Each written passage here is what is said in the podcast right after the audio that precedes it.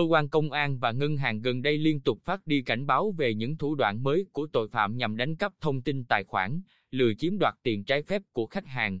Mới đây, Công an quận Hoàng Kiếm, thành phố Hà Nội, cho biết đang tạm giữ hình sự ba đối tượng lừa đảo chiếm đoạt tài sản bằng thủ đoạn mới.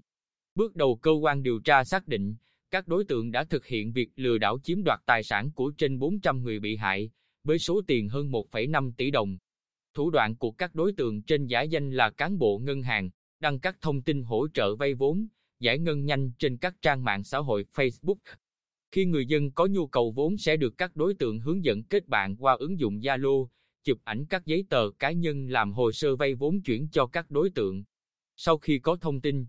các đối tượng sẽ sử dụng phần mềm trên điện thoại làm giả một bộ hợp đồng tín dụng của ngân hàng, trong đó ghi rõ điều kiện, để được giải ngân số tiền vay, người vay phải đóng các khoản tiền.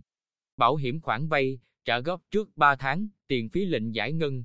Sau đó, các đối tượng yêu cầu người vay chuyển các khoản tiền vào tài khoản ngân hàng chúng cung cấp. Ngoài ra, thời gian qua kẻ gian thường sử dụng các chiêu thức lừa đảo giả danh nhân viên ngân hàng gọi điện thoại, nhắn tin mời mở thẻ, cấp khoản vay sau đó yêu cầu khách đóng phí bảo hiểm thẻ qua dịch vụ bưu điện và chiếm đoạt tiền trái phép.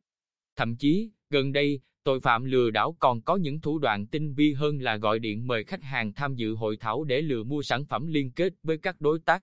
Theo đại diện ngân hàng VPBank, ngân hàng không bao giờ yêu cầu khách nhận thẻ hay nộp bất kỳ loại thẻ nào tại các bưu cục, cũng không cung cấp thông tin của khách hàng cho bất kỳ đối tác liên kết nào để dự hội thảo.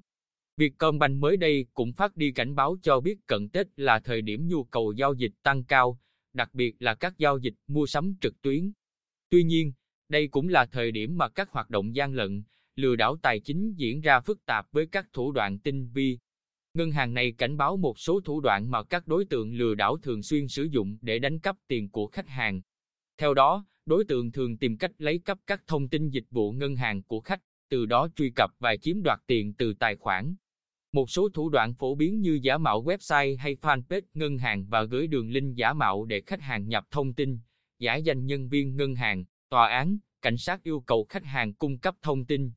Theo các ngân hàng cho hay, ngân hàng không bao giờ gửi đường link hoặc liên hệ với khách hàng để yêu cầu cung cấp thông tin bảo mật dưới mọi hình thức.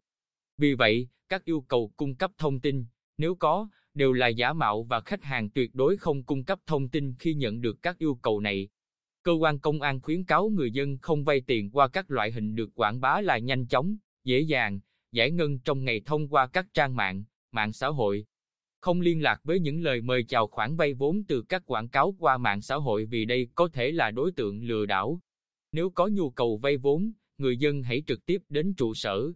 chi nhánh các ngân hàng để được tư vấn, hướng dẫn thủ tục vay vốn nhằm bảo vệ quyền lợi của mình trước pháp luật, tránh là nạn nhân của các hình thức lừa đảo như trên.